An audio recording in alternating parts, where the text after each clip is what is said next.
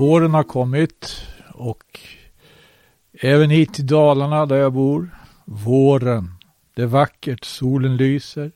Ännu lite kallt, men jag går och ser mig omkring i naturen som håller på att förbereda sig för den gröna explosionen. Eller vilken explosion väntar vi på? Och det här gör att jag tänker på vad Jesus har sagt om naturen. Vad Guds ord säger om skapelsen. Och vi kan till exempel gå till bergspredikan. Då kan vi läsa hur, hur Herren Jesus undervisar sina lärjungar om att eh, förtrösta på sin Gud, sin skapare. Det heter så här i Matteus evangeliets sjätte kapitel, vers 25.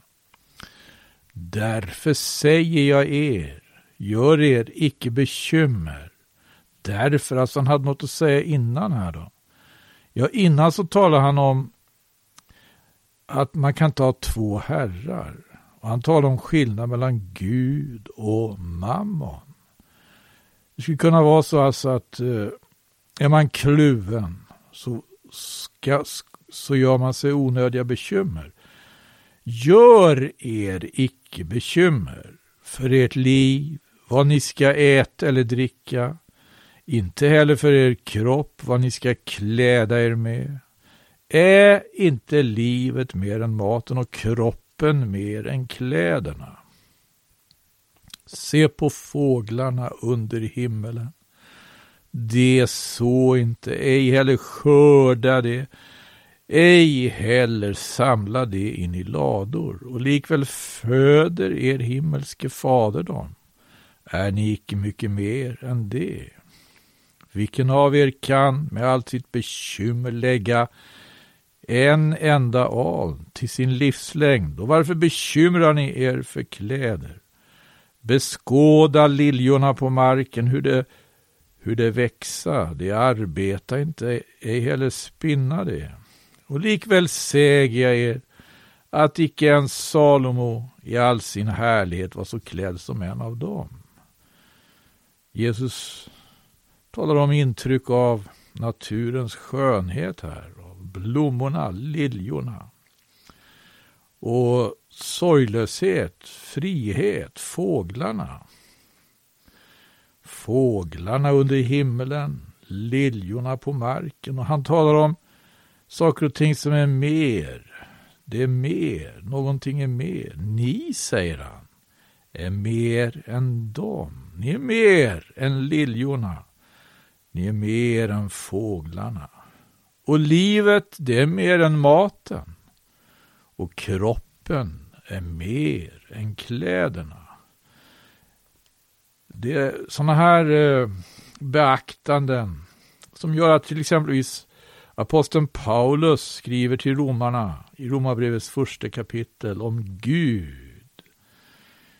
Om Gud. Han skriver så här i första kapitlets tjugonde vers. Guds osynliga väsen.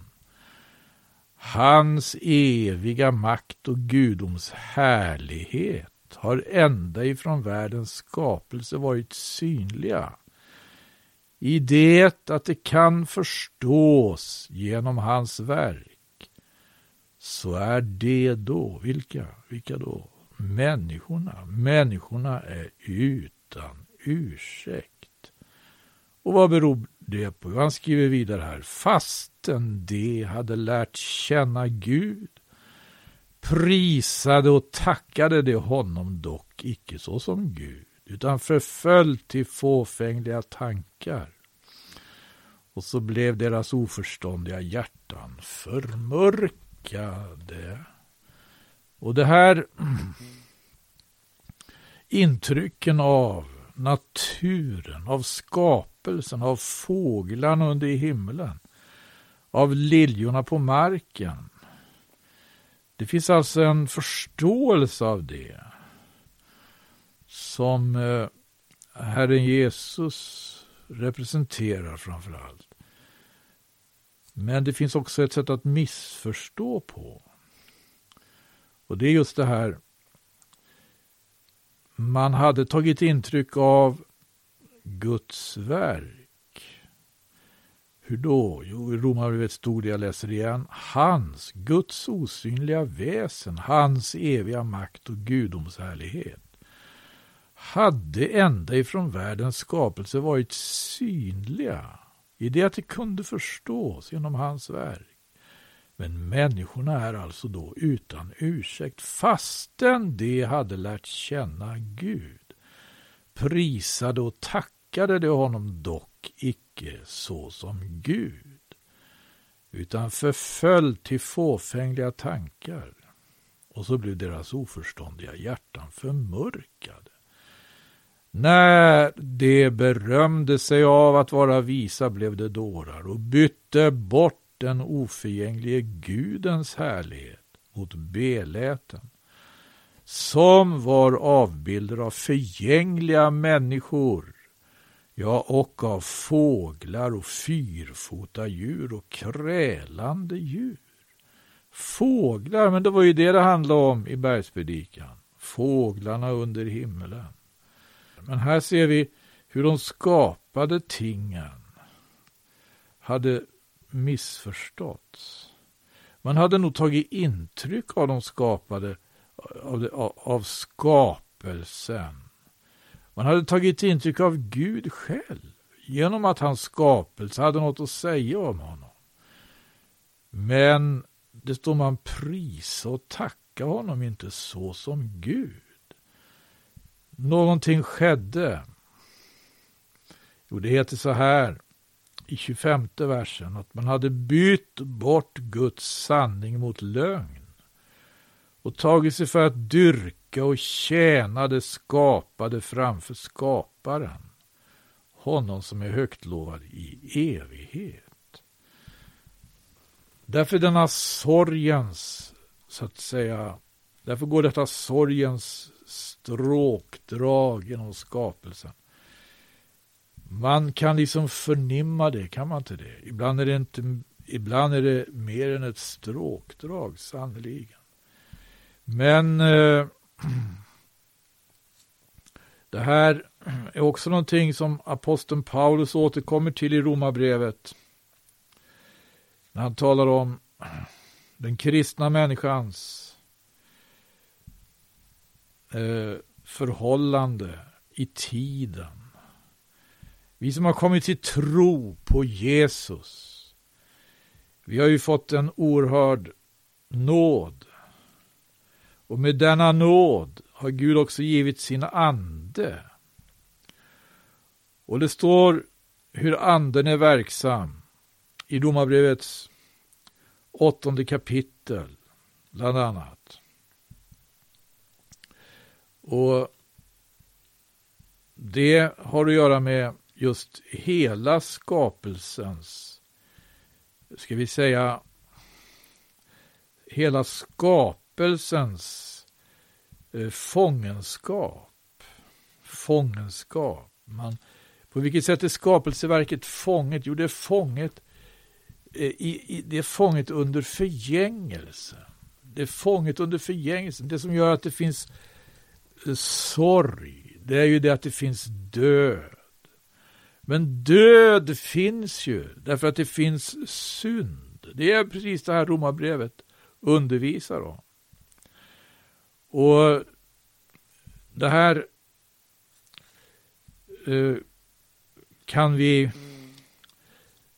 med hjälp av Guds ord se hur det hela har begynt och utvecklats. Och när vi kommer till Romarbrevet så, så är det enormt att läsa just Romarbrevets åttonde kapitel. Jag ska läsa några verser här. I Romarbrevets åttonde kapitel. Det står så här, jag läser från vers 14. Alla de som drivas av Guds ande, det är Guds barn. Ni har ju inte fått en träldomens ande så att ni åter skulle känna fruktan. Ni har fått en barnaskapets ande i vilken vi ropar Abba fader. Anden själv vittnar med vår ande att vi är Guds barn. Men är vi barn så är vi och arvingar, nämligen Guds arvingar och Kristi medarvingar. Om vi eljest lida med honom för att också med honom bli förhärligade. Jag håller för att denna tidens lidanden intet betyda i jämförelse med den härlighet som kommer att uppenbaras på oss. Skapelsens trängtan sträcker sig efter Guds barns uppenbarelse. Skapelsen har ju blivit lagd under förgängligheten, inte av eget val, utan för den skull som lade den därunder. Dock så att en förhoppning skulle finnas, att också skapelsen en gång ska bli frigjord ifrån sin träldom under förgängelsen och komma till den frihet som tillhör Guds barns härlighet. Ja, här, här ser vi att här, här, här rör sig alltså Bibelns profeter och frälsaren själv på olika nivåer i sitt förhållande till skapelsen. Vi kan också göra det. Det som är det faktum att skapelsen är, befinner sig i träldom, fångenskap och träldom under förgängelsen det hindrar inte att skapelsen visar upp väldigt ljusa sidor ibland. Fåglarna, se på fåglarna under himlen. Och liljorna på marken, beskåda dem. Och fundera lite grann på vad är det som gör att fåglarna under himlen, fastän det vare sig sår eller skördar, och inte samlar in i lador ändå har någonting att äta.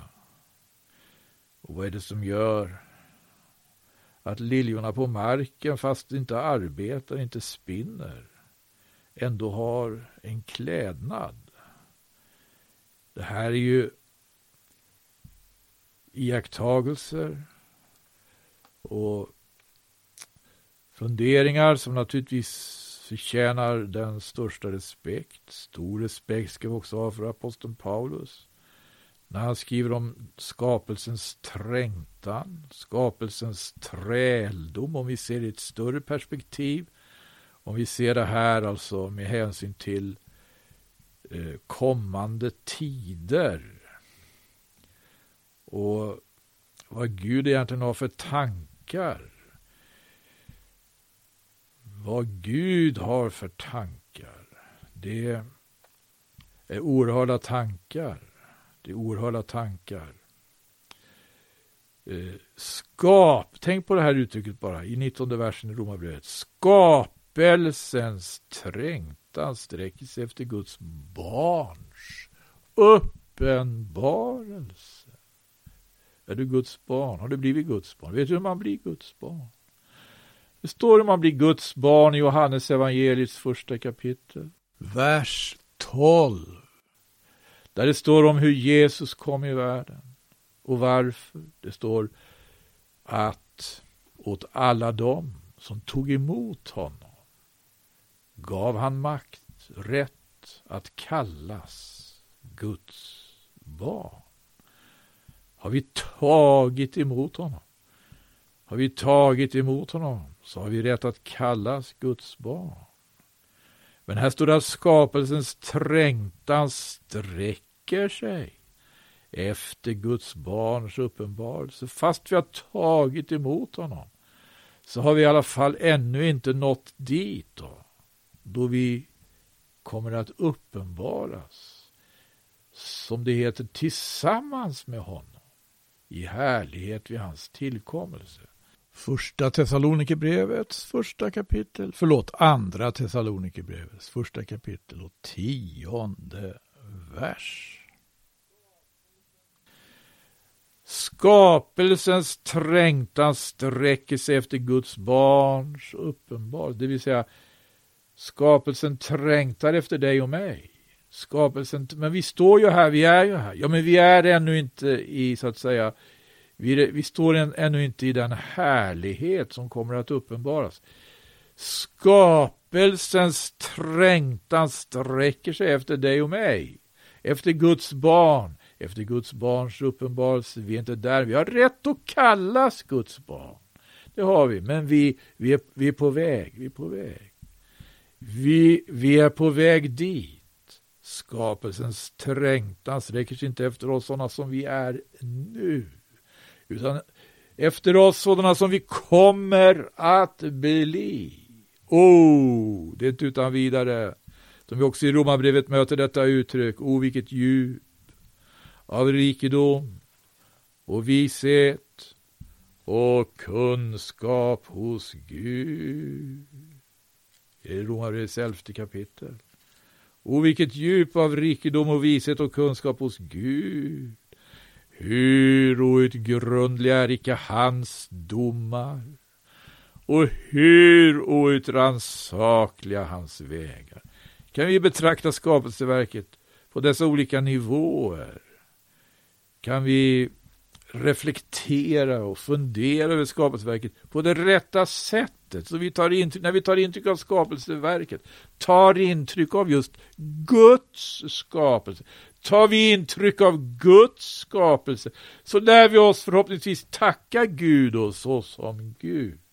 Och inte förfalla till fåfängliga tankar och förväxla skapelseverket med Gud.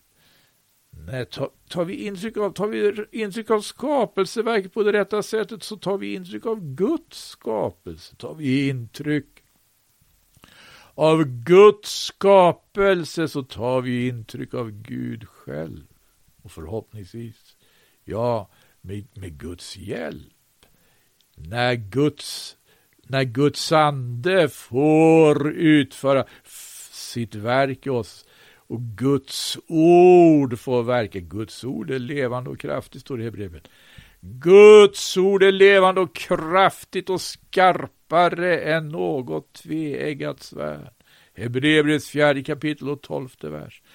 Guds ord är levande och kraftigt och skarpare än något tveeggat svärd. Det tränger igenom så att det åtskiljer själ och ande, märg och ben och det är en domare över hjärtats uppsåt och tankar.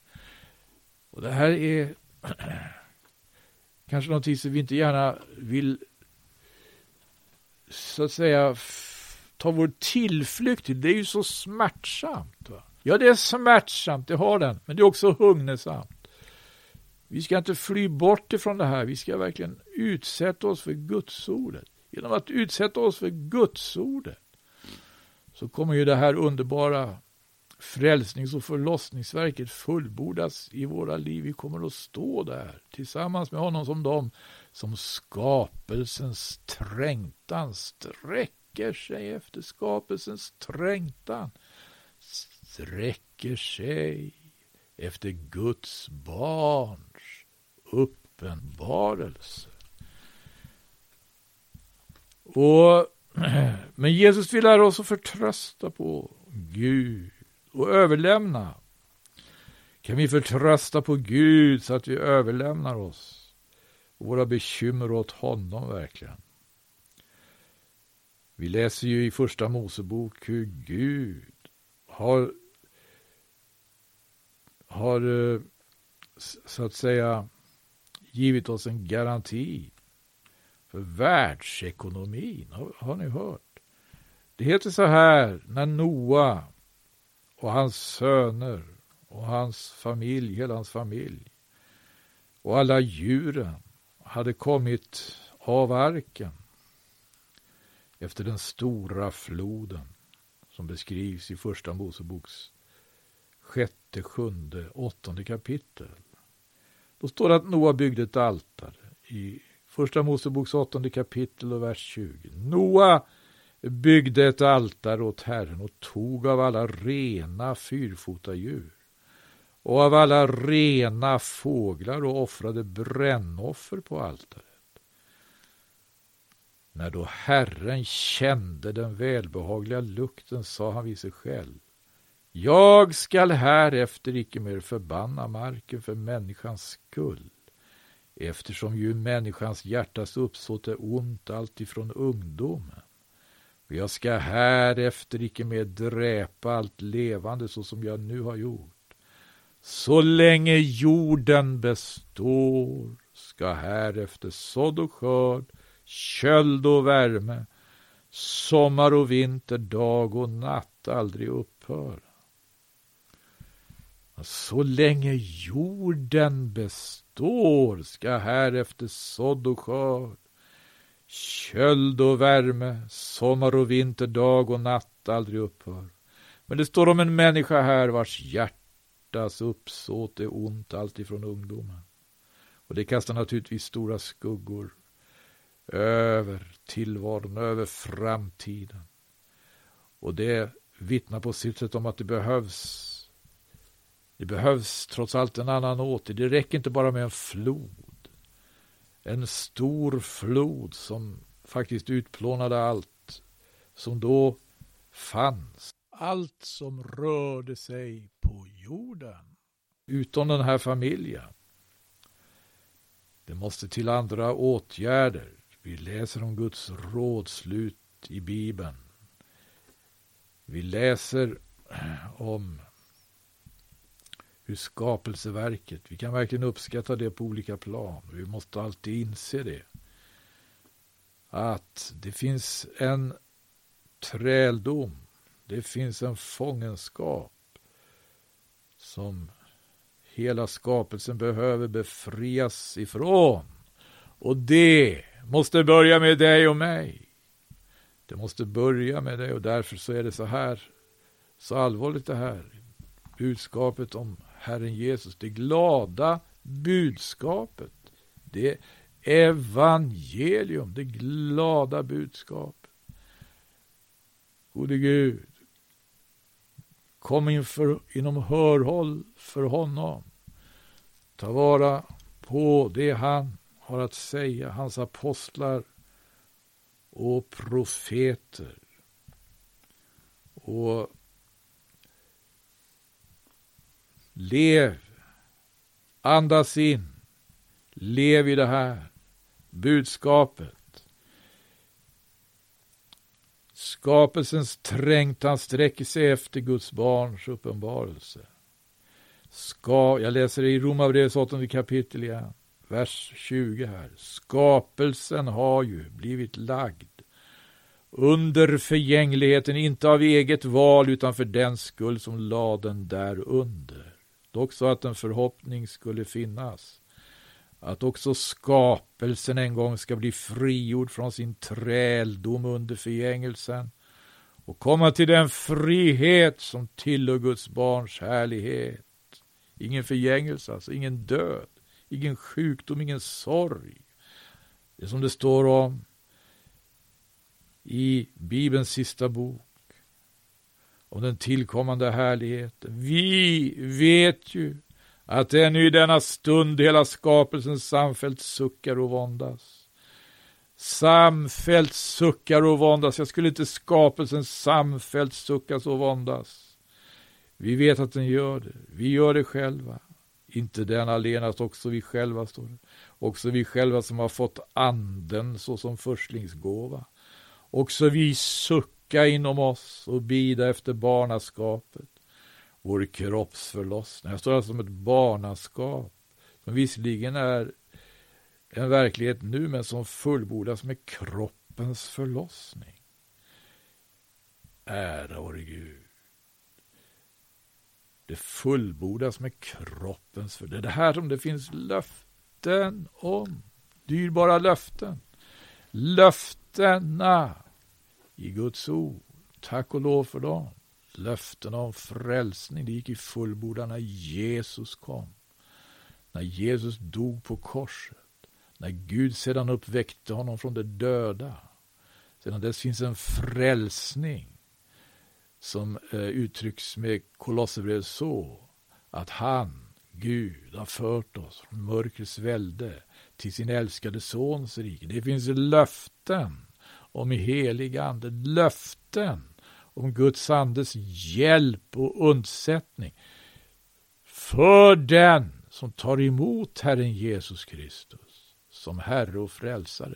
Det finns löften, det finns löften och Gud var det lov för det stora dyrbara löftet om hans tillkommelse.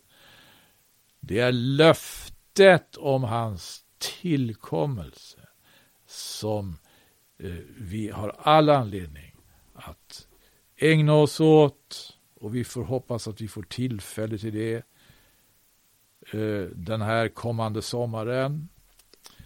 Jag tror jag får tacka för mig för den här gången och önskar lyssnarna Guds välsignelse. Amen.